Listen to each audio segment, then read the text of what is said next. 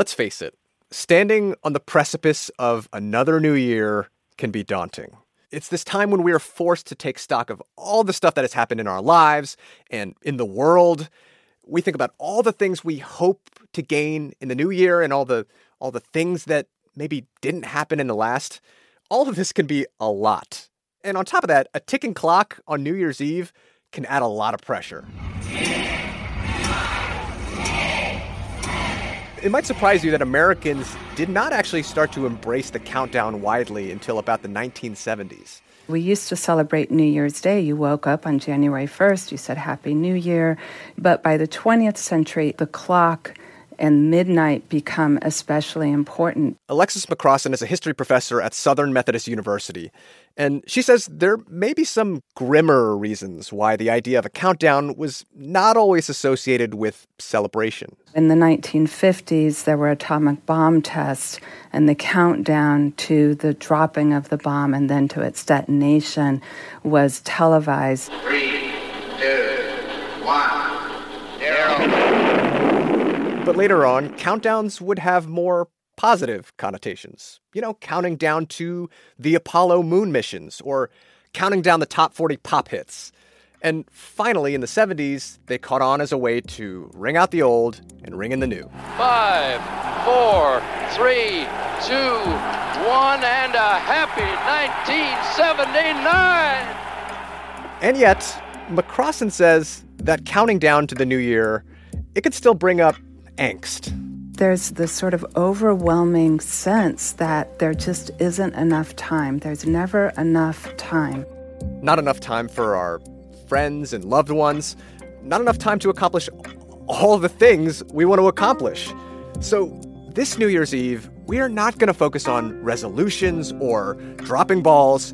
Instead, we are going to focus on little ways to find some comfort as we step in to the new year. For N P R, I'm Adrian Ma. It's Sunday, December thirty-first. This message comes from N P R sponsor, the Capital One Venture X Card. Earn unlimited two X miles on everything you buy. Plus, get access to a three hundred dollars annual credit for bookings through Capital One Travel. What's in your wallet? Terms apply. Details at Capital One dot com. This message comes from N P R sponsor, American Home Shield. In today's market, you may decide to make your current house home sweet home for a bit longer. But are your aging appliances in it for the long haul, too? With American Home Shield, protect what you don't expect, like a leaky faucet or faulty water heaters. Go to ahs.com slash consider to save fifty dollars. See ahs.com slash contracts for coverage details, including limit amounts, fees, limitations, and exclusions. This message comes from N P R sponsor Carvana. Shop for your next car the convenient way, one hundred percent online with Carvana. Getting pre-qualified takes less than two minutes. Then see your real terms as you shop. Visit Carvana to finance your dream car the convenient way. It's Consider This from N P R. To close out the year, we thought, how about end with a few words of wisdom? And why not? Even, even a little dose of hope. So, for that, we are turning to author Anne Lamott. Uh, if you ever needed some inspiration to write, you've probably known her from her classic Bird by Bird, some instructions on writing and life. Or if you've needed some strength and humor to make it through a rough patch, you might have reached one of her collections of essays on faith. Anne has written seven novels, many best-selling nonfiction titles. Anne Lamott, thanks for joining us. Thank you, Adrian. It is so good to have you here. And, you know, this time of year, there's a lot of celebration. There's champagne and ball drops and big parties. But also at the same time, a lot of us can feel the weight of going through such a tough year, you know, whether it's people experiencing personal challenges or just trying to, you know, deal with all the turmoil that we see in this really complicated world. So, you know, for a lot of people, looking forward with hope can actually be a struggle. Like, how do you approach going into a new year? I always get outside and I look up. If you think about it, you never look up and go, oh, that's a medium moon. You know, whether it's a baby moon or a full moon or somewhere in between, you look up and you say, wow, that's so beautiful. And I rest more than usual. I believe that joy is peace on its feet, and peace is joy at rest. I do actively things that will help me laugh. It might be a really funny movie. It might be the, the a collection of New Yorker cartoons.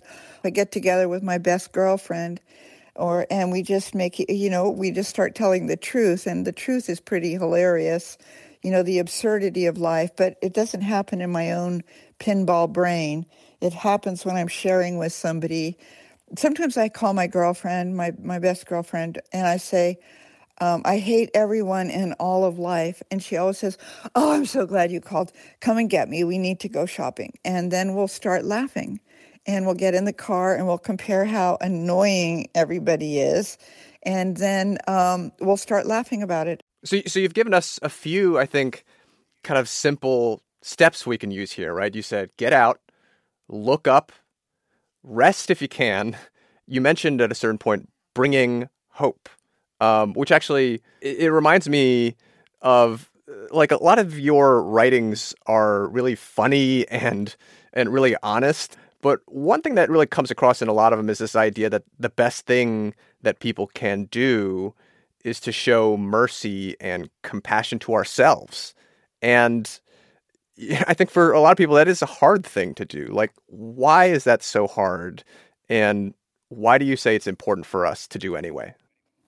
Well, you know, I wrote a whole book on it, but the short form is that I um, I think that when we were young, we were inc- we had these two qualities. We were so merciful, and we were curious, you know. And, um, and I mean, little kids can also be little monsters on the blacktop, but we had this sense of mercy. We gave away our sandwiches when other kids had forgotten theirs. We shared what we had, but at some point, I think we put it away in the drawer because they didn't grade for it, you know.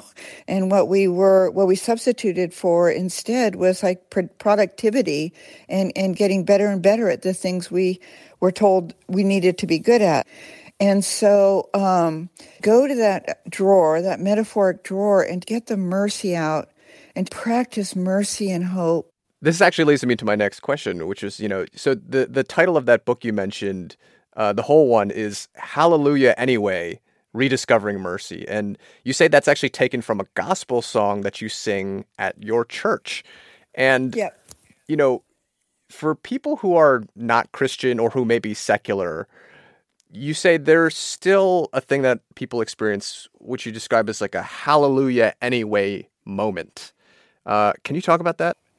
Well, the whole poem, Relax by Ellen Bass, is about that moment. It's about that everything seems to be breaking down, including democracy, and families that I am close to are in a lot of trouble, and that um, that it seems just kind of hopeless some days, but that um, if you look around, um, you start to notice what is still working, that love always works, that kindness always works, and to start to look around. And um, there was this man, this priest, I think his name was Father Dowling, who helped Bill Wilson get A A off the ground in uh, nineteen thirty-five, although the father, the priest was not, not himself an alcoholic. But he said, sometimes I think that heaven is just a new pair of glasses, and I live by that. And that if I have this the bad pair of glasses on, the judgment or the having this very specially tuned eye for everything that could be better, then I'm unhappy and I don't have hope. I can really tell you for hours the catastrophe of the current political landscape or this or that or the other. But if I put on the better pair of glasses, I really notice what is still working. The whole book somehow is about what has always worked in crisis and what will certainly work again. I wrote it so that when I'm gone, my son and my grandson will have a kind of handbook of what always has worked. Anne Lamott is author of best-selling novels, nonfiction, and essays on faith. You can read her next book, Somehow, Thoughts on Love, when it comes out in April. It's Consider This from N P R. I'm Adrian Ma. And we hope you have a happy new year. At this year's Oscars, Oppenheimer took home the award for Best Picture. Emma Stone and Robert Downey Junior also picked up wins. And Ryan Gosling brought the Kenergy. For a recap of all the highlights, listen to the Pop Culture Happy Hour podcast from N P R. This message comes from N P R sponsor NetSuite by Oracle. You look around your business and see inefficiency everywhere, so you should know these numbers. thirty-seven thousand, the number of businesses which have upgraded to NetSuite by Oracle. twenty-five, NetSuite just turned twenty-five. That's twenty-five years of helping businesses streamline their finances and reduce costs. One, because your unique business deserves a customized solution, and that's NetSuite. Learn more at netsuite dot com slash story.